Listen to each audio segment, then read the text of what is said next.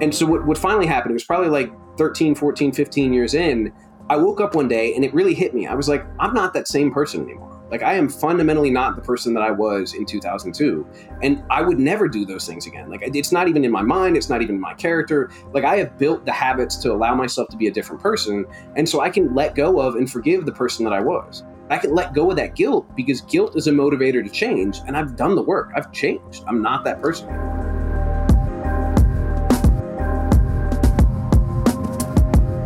Hey everyone, welcome to The Hardest Step, a podcast produced by The Lost Debate.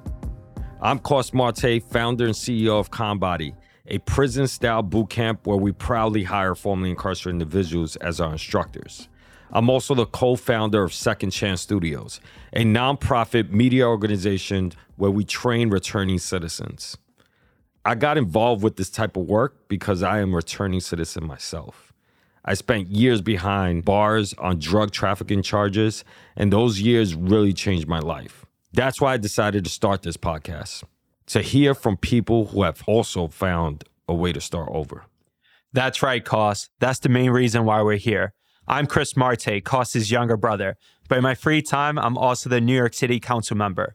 The road to elected office wasn't easy, but after a couple of failed attempts, I finally earned the trust and support of my lower Manhattan community. Today, we're speaking with Jesse Crosson. He's an online creator who's very open about his prison experience, and he regularly shares it with his online community. As a teenager, Jesse was struggling with drug addiction, and things got completely out of control in 2002 when he and three other people committed a home invasion and robbery. A week later, he also shot and wounded two men who were chasing him after an altercation. Jesse was sentenced to 32 years behind bars, which at the time was twice the maximum of sentencing guidelines in his home state of Virginia. During his time in prison, he earned a psychology degree, served as a mentor for fellow prisoners who also struggled with substance abuse, and even became a yoga instructor. And in 2021, he received a conditional pardon from then Virginia Governor Ralph Northam. Jesse, it's great to have you on. Welcome to the podcast. Thank you for having me.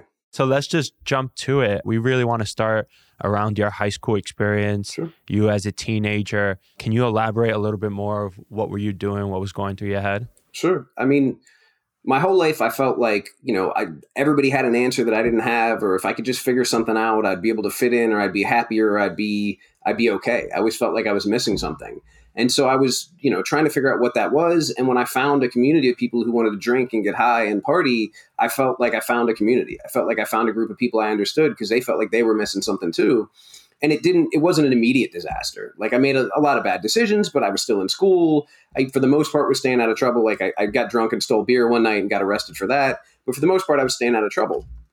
And you know i was going back and forth and i, I was deciding okay i'm going to take a year off before college or maybe i'm going to go to hotel and restaurant management school. I'm just going to find myself. And then in that period of time i found cocaine and it was just like a supercharger. And all of the the partying and all the things i was doing in my life went completely out of control and within three months, I went from that kid taking a year off before college to committing a robbery and driving down the road and shooting somebody and just being completely out of my mind. And it was this decline that I couldn't even realize. Like, I remember when I was arrested, there was this sense of relief because it was like I didn't know how to stop myself. So somebody had finally stopped me. You think the drugs was the reason that, that made you take those risks and like go out of control? Or was it because you were an adolescent at the time that you took those chances and took those risks? Because I, I feel like personally, when I was a adolescent, I didn't even think twice. I was just like around friends, and you know, if somebody, if I had to get in a fight, I got into a fight, you know, because I was around friends, and I didn't even want to prove anything. It just like was a natural reaction. Sure. And today, I wouldn't take that chance. So, do you think that that was like a sense of what was happening when you was an adolescent? Sure. So I think it was three things. I think I have some kind of trauma and some really maladaptive patterns that I've struggled with, and thankfully I've gotten treatment for over the years, and that I'm still in therapy for than the basically just being young and impulsive and not having a lot of you know a constraint or restraint or not having anything to stop me from doing the first thing that popped into my mind or say the first thing that popped into my mind. And then third the drugs which just act as a further like i said like a supercharger. I mean they just when i was angry i was super angry. When i was excited i was super excited. And so the impulse control and the emotions just kind of spiraled out of control. And it was it was a perfect storm of all three things that led me to where i was. Once you got arrested the first time for for stealing this beer, did you just think, "Oh, that wasn't that bad. Let me keep on going." Or do you think this was just going to be the start of the like a pattern of you just trying to live that extreme lifestyle? Yeah, I mean, I, I, was 16, so I was a juvenile, so they didn't end up giving me any time, or they gave me what they called a day in lockup, which was basically like four hours. I had to sit down in the, the bottom of the courthouse before they let me go. Then I was on probation, and I was kind of bouncing back and forth about what I wanted to do one of the things was as a child i listened to all my dad's stories. And my dad had been kind of like a career criminal and a radical and everything until i was young when he got clean and he turned his life around but i still heard those stories growing up about him smuggling drugs about this thing that he did about this robbery got like all these things he did and what i saw was somebody who had lived a wild life but now was a, a counselor and now was giving back to the community so I felt like, okay, this is just a part of my life. Like I got to get this chapter out of the way. I got to kind of live wild and do crazy things. And then once I get to some point, I'll clean up and I'll start giving back. So I just kind of took it for granted that that was going to be my path, but I didn't realize how far it was going to go or how much harm I was going to create. Do you think that's part of the trauma that you experienced that you're still seeking therapy for today? Was that the issues, or did you even experience like your dad doing anything in front of you, or you just heard stories? No, thankfully he cleaned up when I was two. So anything that he did was okay. it, it basically earlier than I could remember that I have any memories of, or before I was born. My sister's told me some of the kind of crazy stuff. My mom has told me some of the kind of crazy stuff. She also got sober when I was two. So I basically grew up in a pretty stable household. Now I grew up because he was in recovery. We had people come to stay with us or around us that were definitely like wild or, you know, just like a day clean or, you know, kind of back in the life. So I grew up around it, but not in a way that was really glorified except in the old stories. So it wasn't so much that I had to see that stuff from the past. Um, it was more just not knowing how to adapt, not knowing how to how to function. Like I, I, always felt like people had a better set of coping skills than I did, and I didn't understand why, and I didn't understand what was wrong with me. And then finally, over the years, I realized that most people don't know, and most people just don't have the kind of extreme reactions that I had. So let's touch on the two instances that that led you to prison. First, the robbery, and then uh, shooting someone. You did this robbery with other people. Were you kind of peer pressured to doing that? Were you like taking the lead in it and saying like, "Let's just get this done"?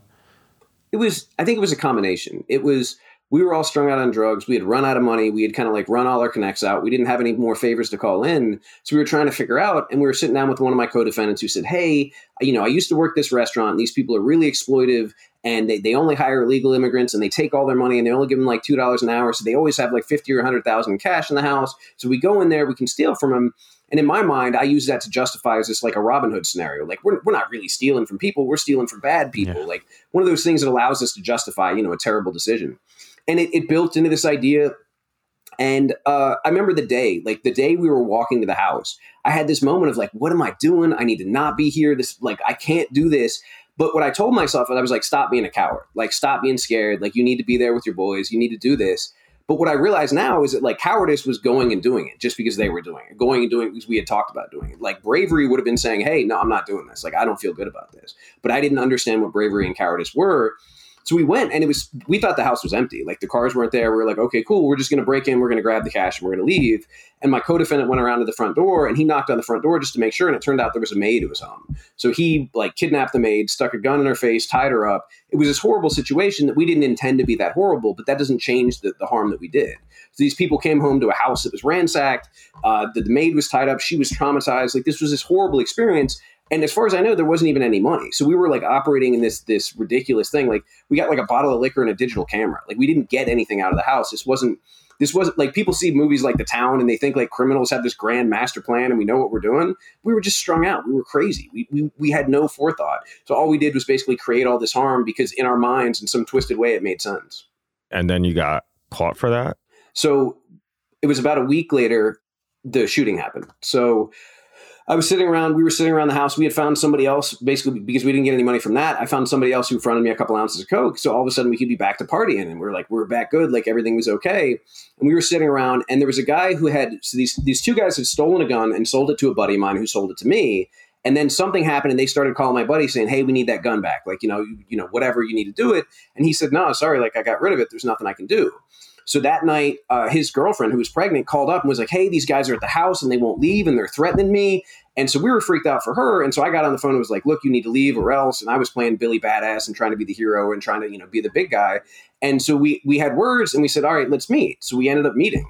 And as I was going there, I was all full of adrenaline and I was so angry and how dare they and And once I got there, it was the same thing as with the robbery. There was this like moment of clarity. Like, what am I doing? Like, I'm running around, like, I'm ready to go fight somebody or kill somebody. Like, what am I doing? So I left. Like, I drove away and they chased me.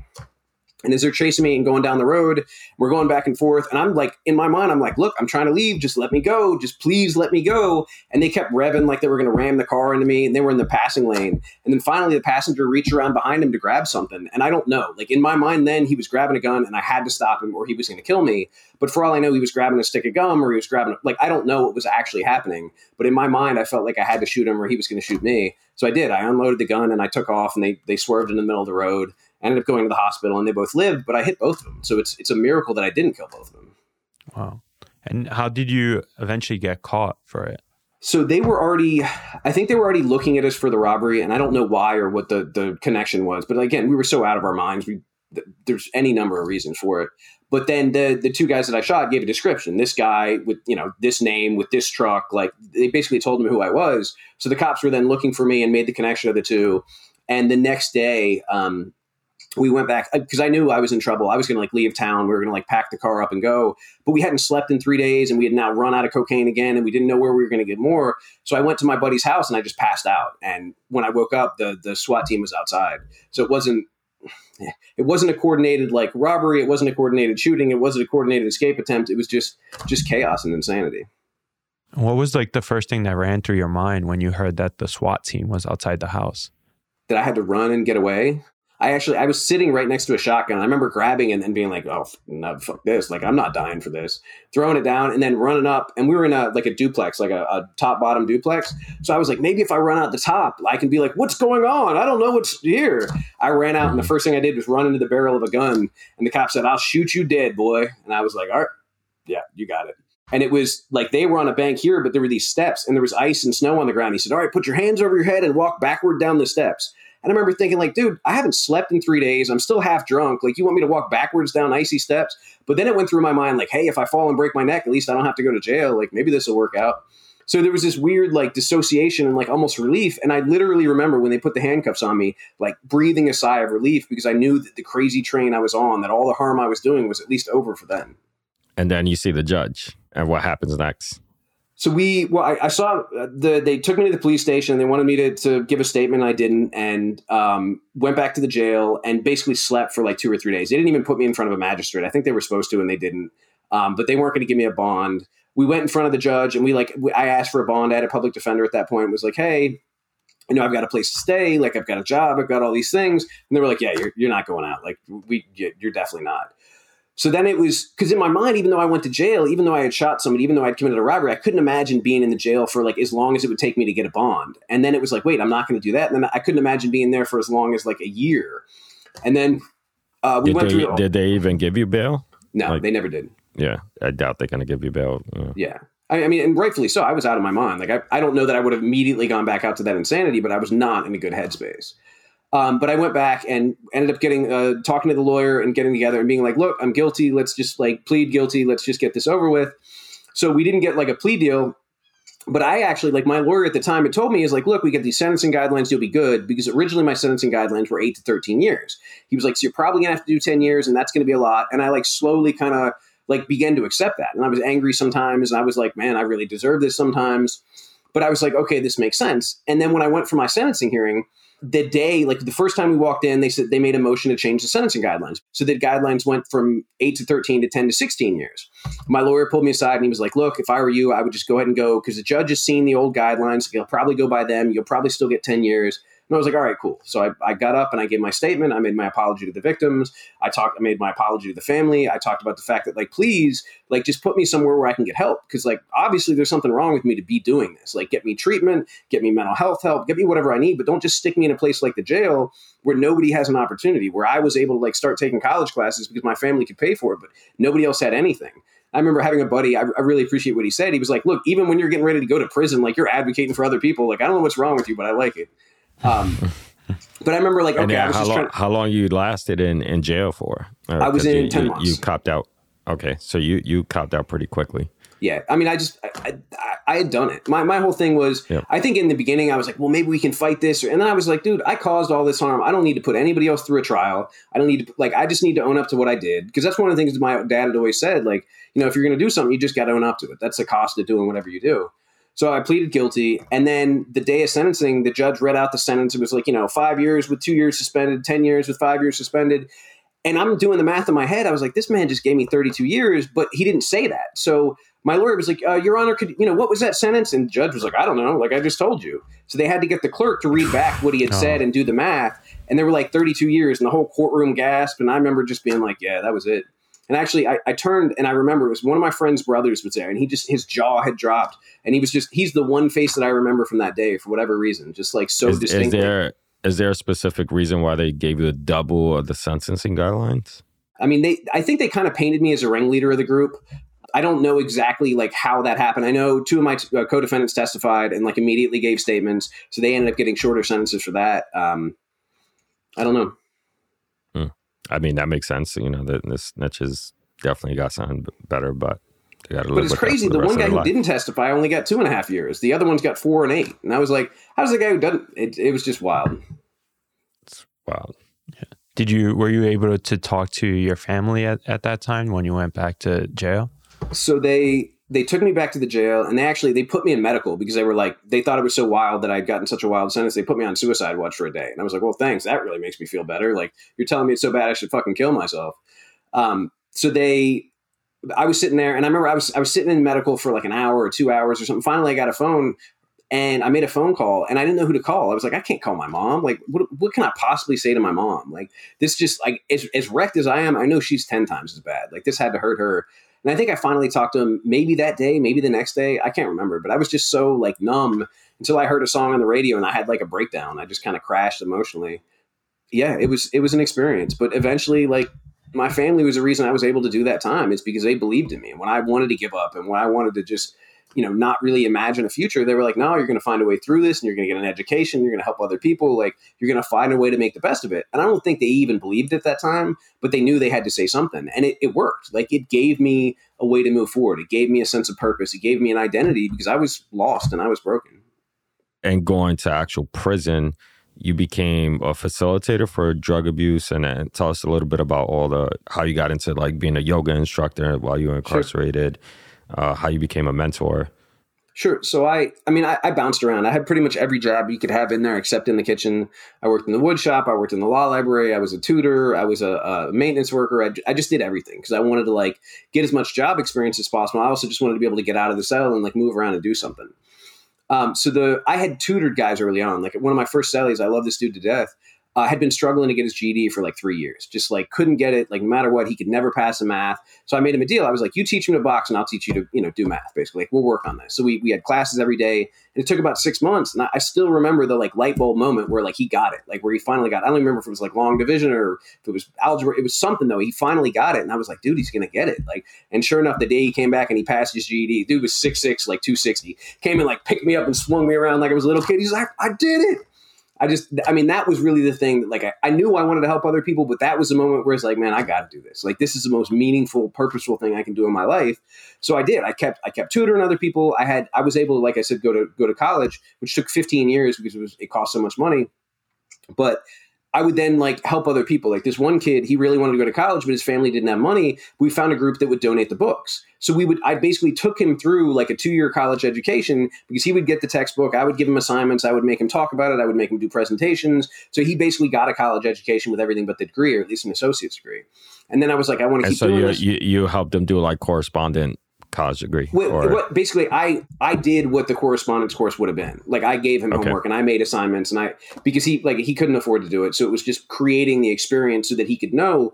Because he, I mean, he came from a family where nobody had ever gone to college. Nobody ever. I mean, probably half his family hadn't graduated high school. So he wanted to believe that he was smart enough to do it, and he never did. He was like, "Man, I'm like I can't do that. I'm going to go be a brick mason, or I'm going to go do this." Which and there's nothing wrong with that. My goal was just to say, "Hey, you can do whatever you want. If you want to be a brick mason, you can do that. If you want to go to college, you're a smart guy. You just don't realize it." this was a way of showing him his potential or like showing just how much he could do if he, he chose to apply himself and it, it seemed to work And for people that don't really understand, can you explain why it took you so long to get a, a college degree? Sure uh, Because for me, I went I went inside and it took me about two, and I went into the college program, and it took me about two years to get into the college program, and then I only got to do like a year and a half, which gained me I don't know like a few credits. So like, sure. like break that down a little bit. Sure. So like in Virginia, there's no there's no state run program. Like there's nothing where they pay for you to go to college. There's nothing put on by the prison. Uh, some institutions have like community colleges that come in and you just have to pay out of pocket. Usually it was people who had VA benefits, people who had gotten out of the military, could use the VA benefits to go to school. But for me, like I went to one of the private uh, correspondents through Ohio University, and it was just my mom was like, "Look, I, I, don't care what it costs. I want you to go to school." So she would save up a chunk of money, and that would be enough for one class, and I would sign up and I would take that one class, and then she would save up a chunk of money, and then I would take the next class.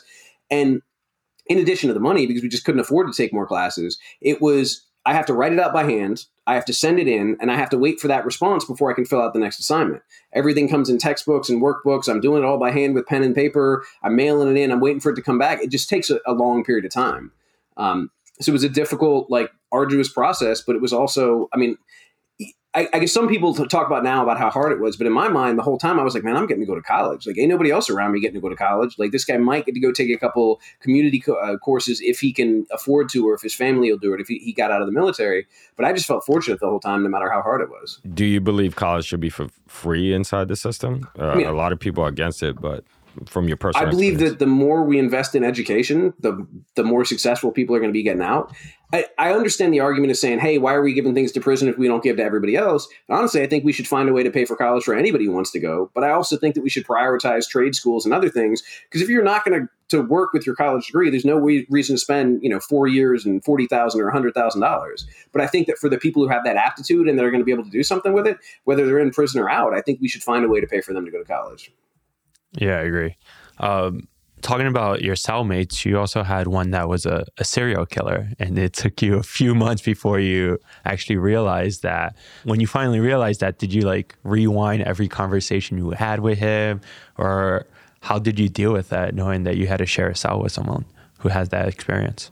Yeah, well, I think what was so weird is I really liked the guy. Like before I knew, I really liked him. So when I found out, because the only reason I found out is he had been stationed. He had done. He'd been I don't know in the military for like thirty years. He'd done a bunch of time uh, in Japan, and my stepmother had lived in Japan when she was little because my grandfather was a missionary. So I was like, hey, this guy never gets any mail. He doesn't have any phone calls. Like, would you just write him a letter? Just talk about Japan. Like, I just, I liked the guy enough that I wanted him to have some kind of contact with the world. And so she came to see me after I wrote that letter and was like, hey, Jesse, I got to tell you something. Like, I looked this dude up. Uh, he's got a crazy story. Like he's he's wanted for you know murders all over the country. He's suspected all these. And then I went back and I was like, man, what do I do? And I ended up telling him. I was like, hey, uh, remember I told you I was going to get somebody to write you? Well, uh, and he just looked at me and he was like, oh, you did your homework, huh? And he like smiled and I was like, oh shit, like. But at the same time.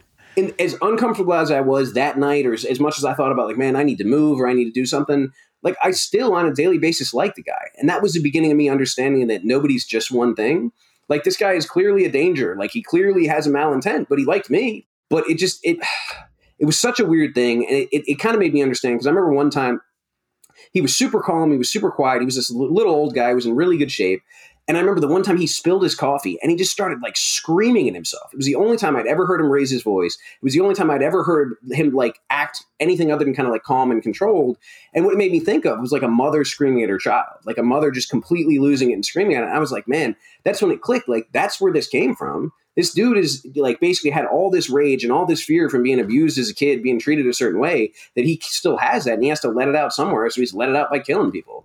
It just, again, it, it, it, began my understanding that, like I said, nobody is just one thing, and also that people don't just wake up one day and decide to be a serial killer, or wake up one day and decide to go, you know, rob a bank or go hurt somebody. That it comes from a place of pain or scarcity or poverty or struggle, and that if we address that in the beginning, like we meet people's basic needs or we give people access to therapy, well, then maybe we wouldn't end up with so many serial killers or school shooters or people that are acting as crazy as they are, and that we we can have an intervention in the beginning, and that's one of the things that I really want to focus on. Yeah, I feel like uh, a lot of people saying like there's the, there's so many bad people out there, and the, and this this person's horrible. But I feel like nobody comes out of the womb with a knife or or a gun, you know, ready to hurt somebody. You know, they come out innocent, and society builds who they are. I, I feel like sociology is like real. We bring this individual, we teach them, you know, what's going on in the news and media and, and surround them in different neighborhoods or communities or people. And, and that what cultivates that person's personality and why they do the things they do. So I strongly agree what you're talking about. But then I want to get into to TikTok, you know, like Okay. how did that shit get started? Uh, you, you came home how long ago? And, and now you're like, you're a TikTok star? Uh, August last year. So Wow. So in a year, you got how many followers already? like 700,000. How did that start? So while I was still locked up, my my now fiance was a reporter, and I met her when she did a story about my petition for clemency. So we were originally it was like reporter source, and so we would talk about you know they were strip searching children in visitation, or there was a scabies outbreak, or they were like just all the different abuses that were happening. She would do a story about it. She would like highlight it and put it on the news. And then when she left TV, we kind of remained friends. And then in the beginning of 2021, there was just this like click where it was like, hey, we're more than friends. Like there's something here. But we'd still never met in person if, if that adds to the insanity of it because all, everything was by phone, but whatever. So she said, hey, if we're going to have a relationship, like if we're going to do this, we have to have a common experience because people will just grow apart if they don't have a common experience. So I want to do a podcast. So I would call for the recordings. She would record them and then we would release these podcast episodes. And she was like, Jesse, like people really like this. Like people really want to hear this. So when I got out, she said, Jesse, like you need to do something with this. You need to do a podcast. And I had always said that when I got out, like, cause I knew, like, if you if you're inside, like, you know, you're kind of like wearing an armor. Like, you know, you're in a different state than you are when you're free or at home with your family. And so I knew that I was going to have to deal with that or like take that off one day. So I said, I'm going to go to the top of the mountain. Originally, I said I was going to eat Chinese food and I was going to like scream or I was going to like whatever I needed to do to like get back to hmm. real life. Like, there was a there was a I think it was a Mayan ritual that like supposedly warriors who came back from battle would have to be bathed in water three times, and each time they would like burn the steam off. There was just something about letting go. So when I went to do that, I was like, I'm going for that hike today. I'm going to the top of the mountain. Like I just need to I need to start over. She said, Well, look, you need to do a video. Like you need to share that with the world because people need to understand. So I did. I went to the top of a mountain and did a video, and I was like, "All right, whatever. Like, I'll just have this. This will be a memory for me." And within like one or two days, it had like ten thousand views, and I was like, "Honey, is that like normal? Is that like good?" And then it had like hundred thousand views. I was like, "Oh, like maybe this is." And so I just started kind of documenting my life because I realized like nobody knows. Nobody knows what happens in prison, and people don't know what happens when you get out of prison. And I was incredibly fortunate. Like I had a place to live. I had people offer me jobs. I had people bringing me like bags full of clothes. I had it easy, and I was still struggling like emotionally and mentally. When I think about the people that that have actual like scarcity or come out with twenty five dollars in a bus ticket, and they're like, "Well, good luck." So I wanted to document what the process of getting out was, and then people started engaging and asking questions and wanted to hear stories, and and that allowed me to just kind of like tell my story and talk about the experience and talk about what I'm doing now. And it's opened all these amazing opportunities to, to be on TV, to start a nonprofit, to go speak different places. And it's been cool because it's allowed me to take what for most people is like the worst part of their life or the biggest thing that, you know, nobody wants to talk about or the biggest stigma. And it's allowed me to create a platform where I talk about like, hey, we could do this better. Like we can do things differently and we can have more success stories. Like I'm a success story because I had people who loved me and supported me while I was inside and who loved me and gave me opportunities when I got out. Like if we had that for everybody, we'd have a lot more success stories. So quit blaming people for failing when they're laying on the ground with $25 in a bus ticket and let's give them a hand up. Like let's give them an opportunity. Let's give them therapy. Let's give them jobs. Let's let's give them the chance to become the best people they can be. Because you're on TikTok, your audience is super young. What are some of the, the questions that you get from them, the comments? If you could share some of that. Sure. I mean, you get any kind of question you can think of. They're all the questions about like, uh, you know, how do you find private time in prison, or like, do people get raped all the time, or do you ever see somebody get stabbed, or the things that I don't like to talk about. Like, I don't, Mhm. I don't like to talk about the things that may be entertaining, but they kind of like cheapen it. They make the whole experience about something that's just like movie worthy, but it's not real. But the ones that are really meaningful to me, I've had like three classes. I have people who have family members who are locked up, who are just going through it and losing their minds, and they want some sense of hope, and they say they get that because they see that somebody can succeed. I have victims of crimes who say, hey, the person who hurt me has never taken accountability. Like it helps me to hear somebody take accountability. And it also allows me to ask, like, what would you need to heal? Like, rather than just focusing on punishing this person, what would allow you to heal and move forward as like a whole person or feel safe or feel comfortable? Like, what would that be? And then it's a lot of times people in law enforcement or COs who are like, hey, like I, I'm realizing like maybe I shouldn't be doing the job the way that I am. Like, if I'm just beating this person down who's already beaten down, like what can I do instead? So we get to have these amazing exchanges. And I think one of the most meaningful things, because you talk about young people, I went to this documentary premiere and this kid, he kept looking at me the whole night. So at the end of the night, he like comes up to me all nervous and he says, "Man, I just I want to say something. Like I just think like your story is amazing and like you've changed the way I look at jails and prisons and like this is what I want to do with my life now." And he almost had like tears in his eyes, and it, it hit me like that was when I really understood because a lot of times I feel uncomfortable. I feel like man, I'm just on like on camera talking about stuff like this doesn't mean anything. Like I need to go get a real job. I need to. I mean, I have a real job. This isn't just what I do, but but it was just it was a moment when i realized like this is actually connecting with people. Like this is actually making a difference. And this kid is going to go forward with a different perspective. And that's why any chance i have to go speak at a law school or speak at a university and try to reach people when they're at that kind of formative stage and these are the people who are going to be writing laws and setting culture and determining how we look at things if i can have an influence like ultimately we can actually do some good. Absolutely. Absolutely. Have you gotten any negative backlash right? Because now you're ambassador you're trying to bring everything that you experienced to a spotlight, put in a platform. Do you get any hate mail? Oh, any all the time. Negative. I get threats. I get, you know, you should have gotten more time. You should still be in because, you know, I got a pardon 19, 19 years into the 32 year sentence. People like, you never should have gotten out. That's not fair. Or you, should, you know, somebody should have killed you. How was that petitioning process? Like, what did you do to get out early? So in Virginia, you it used to be all by you had to do it all by hand. But I basically um, I wrote up a petition for clemency, which is you have to talk about like where you came from, what you did, like what your situation was. You have to accept responsibility. You have to talk about what you've done while you were in prison, what you want to do going forward. So I had to like include all my convictions, all my documentation, all you know, all that history. And then I said, okay, these are the things I've done while I was in prison. You know, I became a mentor. I taught this. I taught that. I got this job. I got a college degree. I've got a journeyman's electrical license. Like I put all the qualifications, and I said, moving forward, these are the things that I want to do. And then I submitted that to the Secretary of the Commonwealth and it's a two year process. So that like sits on somebody's desk for however long, and then it goes to the parole board because Virginia abolished parole in 1995. So you have parole for people from before 95, but also the parole board does clemency or, or pardon petitions. So eventually somebody picked that up and looked at it and gave it to an investigator. The investigator ran down the information basically to make sure everything was true, and then put it on the governor's desk. And the governor said, okay. And I got really lucky because the governor who pardoned me pardoned more people than all other Virginia governors combined. Like he just sat down and said, "Hey, we have all these people in prison, and it doesn't make sense." Like when we started that uh, the mental health treatment program or the, the peer support program, there were seven of us started that program, and three of us got a pardon, and one of us made parole. So like that was a testament to the fact that hey, we did the right thing, and they recognized it, and they gave us a second chance. But the crazy thing is, like, I had an hour and a half's notice. This wasn't like, okay, Mr. Crosson, we're going to commute your sentence to whatever. They called me in the office at two o'clock on a Monday, and by three thirty, I was seeing my mom for the first time in an hour and a half. And five minutes later, I was meeting Courtney out in the parking lot for the first time ever. Like it was just like a light switch. I went from being a dude in prison doing burpees and like worried about what we were going to get on the tray that night to walking out into the world. It was bizarre. How was that feeling? I was numb. I was in shock. Were you able to see the other inmates before you left? So they they called me in the office and then they said, "Look, go uh like go get your stuff together because you got to fill out paperwork." So I went back and there was one this one kid who didn't have anything. He had no family, he had no support. So I called him over. I was like, "Look, dude, I don't know if I can believe this because I think they might have made a mistake or they might change it back." But I said, "Look, pack all my stuff up. It's all yours. Like anything I have, it's yours. If I come back, I need it, but otherwise, I want to make sure you got some shoes. I want to make sure you got some food because I know you don't have anything."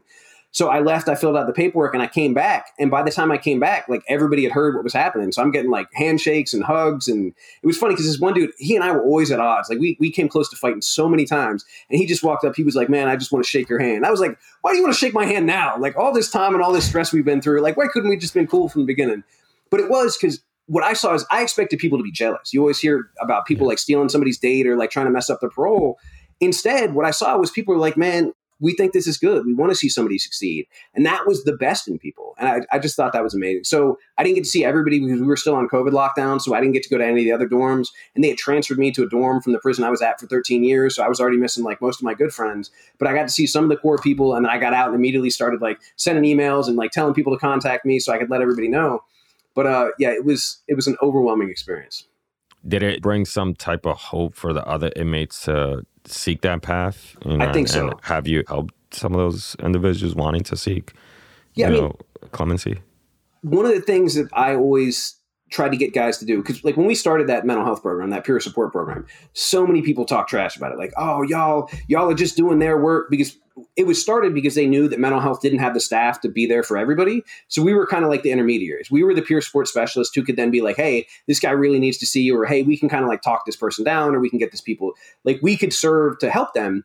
And some people saw us as like supporting the system. But in my mind we're not like supporting the system. We're trying to help people who are in need who aren't getting any help now we got so much trash talk for it that now that I'm out, some of those people that saw that the three of us who got pardons and the one guy who got parole were like, man, maybe I can do something more with my time. Like maybe maybe I can you know do something other than hate on other people trying to do something. So as far as guys getting out, I've written one parole letter and I've spoken up for another person we have a new governor now, and I, I, think the likelihood of people getting a pardon under this governor is, is very slim. So I haven't really focused on that. But I went and advocated in front of the General Assembly for the second look bill, for the right to vote bill, because Virginia is one of two states now where if you get a felony, you can never vote again unless the governor personally restores your rights.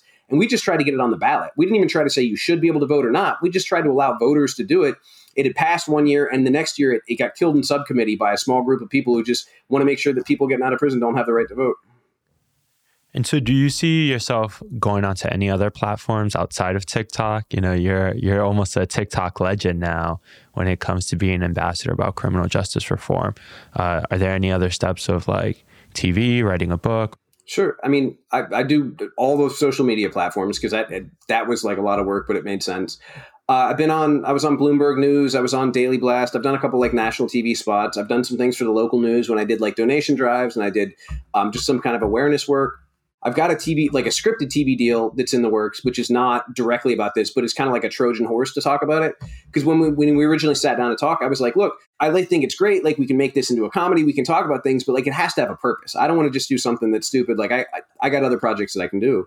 I actually I just reached out yesterday. I've got a book proposal. I would like to write a book but yeah, I'm, I'm trying as much as possible to kind of expand the opportunity to speak on this and to bring other people into the picture because I don't want it to just be about me. I want to be able to tell other people's stories and highlight their struggles and highlight their successes so that people understand this isn't just like entertainment. This isn't just one person telling stories. This is a reality for the 2.2 million people who are in justice involved in this country. And if we start seeing them as people and recognizing that we can make a difference and we can take a different stance, I think that we can actually accomplish something.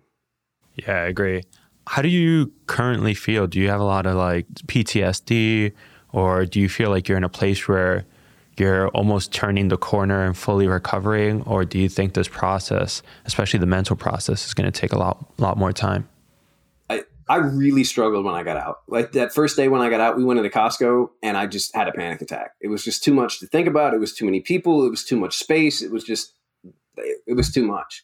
I've had moments like that. I've, I mean, I've had like some like laying in a fetal position, like crying moments, just like not being able to function at all. For the most part, on a daily basis, I feel like I'm like I'm here, like I'm present. I'm able to do things. Like I said, I run a nonprofit. I do the advocacy stuff. I go speak. Uh, but there definitely there's still moments where I'm like kind of paralyzed. Or like we just took a trip out to California, and I was sitting at lunch right next to the beach with my best friend and with my fiance, and I just lost it. I just started like streaming tears because I was like, I never could have imagined being here. Like I never could have imagined being free and being in this place. And so yeah, there's still times where I, I kind of am out there, but um, doing doing the social media stuff, I didn't realize how healing it would be because I get to talk about things. I get to talk about things when I'm angry about them, when I'm sad about them, when I have these memories that are really emotional. I get to share that, and there's something like healing or processing about that that I didn't expect. So it ended up being really helpful for me. Yeah, have you spoken to the inmates about that feeling? Because I, I feel like when I when I came home, the world was going so fast. Yeah. I remember being in the subway in, in New York, and like I felt like I was gonna throw up, you know, because everybody was moving so fast, and you you just feel like you were so left behind and forgotten in a sense, and you feel like Flintstones meeting the Jetsons. it's it's just a wild transition, but it, nobody teaches you yeah. Uh, I never heard of any inmate telling me that, you know, prepare for this feeling when you come home. But do you talk to people coming home or or speak to them about that transition? Absolutely. Yeah. I, I got to pick my probably my best friend from prison up. I picked him up in July, took him home and was like we sat down, like there was he didn't sleep like I did, didn't sleep for like three days. And so we sat down and we talked about that. He was like, man, what do I need to do? Like, I'm, I'm kind of scared. Like, I'm kind of overwhelmed. So we got to talk about it. And what my nonprofit does is prison reentry services. So we just did our second reentry class with a pilot group. And so it was, it was a group full of people, one of whom had just been home for three weeks. And we're talking about, hey, Like these are the steps it took for us. Like these are what we do. Like we, we're basically trying to walk people through the process. And eventually our goal is to actually get inside the institutions so that we can start talking about it there and then have transitional support so they come home, they're prepared for what's happening, and then they got a landing base of people they know. Like we're there in the prison talking to them, and also when they get home, we're there. We're like, look, give us a call. Like if you're freaking out, give us a call. If you need something, give us a call. We want to make sure you can make this transition because people say, oh, well, you know, why should they get anything? It's like, you know how much it costs to arrest somebody and try them and lock them up and put them back in prison? It'd be a whole lot cheaper to make sure that they, you know, know how to get on the subway or they have a pair of shoes, or they have a pair of work boots. Like that would be a whole lot cheaper than going through this whole system. So why don't we do that? And the state's not willing to do it. So we've managed to get some some private donors to support us and trying to do that now. That's incredible. And and that that transition of you coming home I feel like you're so advanced for somebody that's been locked up for a long time. Like, how, how did you transition from you went in in 2002 or like 03 around there? Like, 2002. How was that transition in technology? You know, oh, yeah. weren't you like, because I, I went in and I went in with a flip phone. I came out with a touchscreen phone, but like 2002 was like, the Nokia you know, block phone, the snake. yeah, yeah. I, I think, don't even think you had a flip phone. No, we didn't have. I, there were a couple things that helped. Um, one that I like stayed interested and stayed engaged. Like I would, whether it was on TV or magazines, I would always try to stay up on at least what the tech was. So even if I didn't know what TikTok was, I knew that there was a TikTok. I knew that it was popular. I knew that there was something there. And they so in 2015 they introduced the JPay tablets, which are basically just like decommissioned phones. So I got to like have the experience of like using what is essentially a smartphone. And I think that kind of prepared me because if I didn't know about that, I would have gone crazy when I got out. And I got, I got like a $50, uh, I don't even remember what it was, just some $50 Walmart phone. And I was like, man, this is amazing. Like I can watch videos. And, but if I hadn't had the preparation of it, I really would have lost my mind. But there's, st- I mean, I'm still shocked by things. Like I remember I was trying to call a pizza place and they wouldn't answer. And Courtney was like, why don't, why don't you just order online? I was like, you can order a pizza online? Like, oh, okay. or, or, my favorite one was I was, uh, we, we were, uh, I was staying in this little, like tiny house, this little apartment and I was trying to cook and I was trying to like do more stuff at home. And Courtney said, "You need a, a high uh, heat cooking oil." So I go to the grocery store and I'm looking around. I'm like, man, I, and I see this little old lady. I was like, perfectly. She's gonna know high heat. This is gonna be perfect. So I walk up this little like 80 year old woman hunched over her cart. I said, ma'am, like I'm, I'm trying to find a high heat cooking oil. Could you could you help me? And she goes, Sonny, why don't you just Google it? And I was like, that's wild, man. That's crazy. Yeah, like Coss was saying, you know, you you kind of been fortunate to have the support of your family, like Absolutely. be engaged in technology, and also take education courses inside. Uh, but you know, a lot of people uh, who go through the system don't have that. Yeah, I, I wonder if you ever feel like if your story or you being an ambassador about this is it telling the full story, or do you ever feel you do you ever take a step back because the story you're telling is not the story that a lot of other people go through?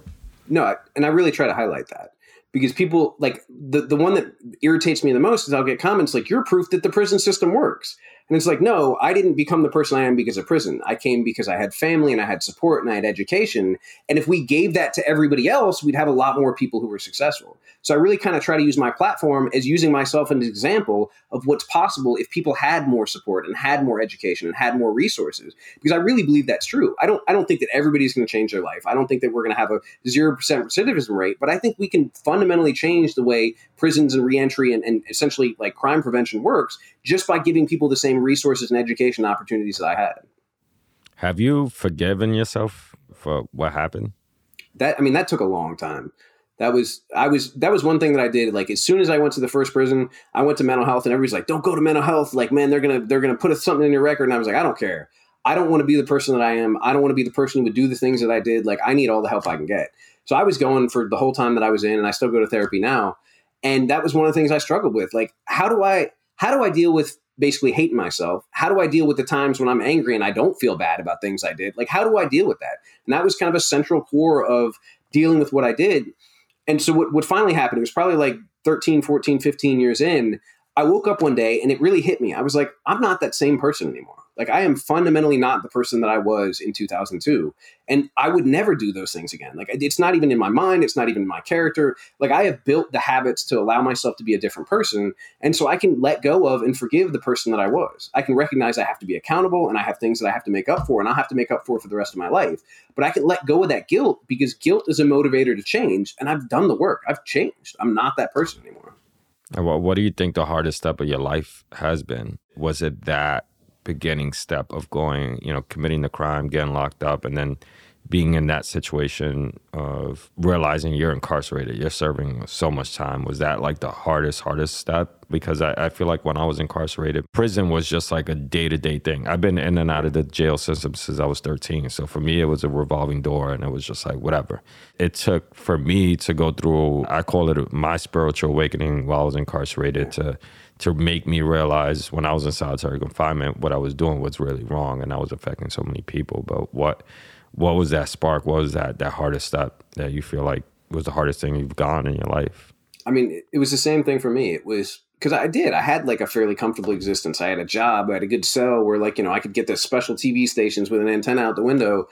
But it was it was all these things in my life all coming together. You know, I lost my I lost my dad while I was inside. I I went through some experiences, and I woke up one day and I wanted to kill myself. I was like, my life has no meaning. I, I can't keep doing this. Like, I can't do another however many years. Like, I'm just done. And that was when it, there was like a switch that flipped. There was all of a sudden space for that. And it was a realization that, like, that somehow I could get through this and I had to make some serious changes in my life and I had to actually like move in a different direction. But something flipped. And that was like, but it was that moment. It was like I've never felt so crushed by life or so crushed by anything as I did in that moment. And somehow that was the moment that allowed the switch to flip and allowed me to really kind of grow into the person that I am today. Amazing. Thank you for being on, but we want to give you the opportunity to plug your social media platform, your nonprofit, everything you're doing. Sure. Uh, I'm second underscore chancer, like C H A N C E R, on all the social media platforms.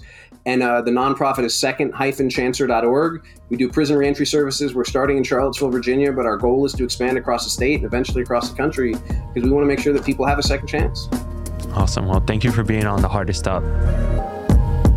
Thanks for listening to this episode of The Hardest Step. And I'm your host, Coss. And I'm your host, Chris. To hear more stories like this one, be sure to subscribe to our podcast. Special thanks to our producers, Monica and Moyo.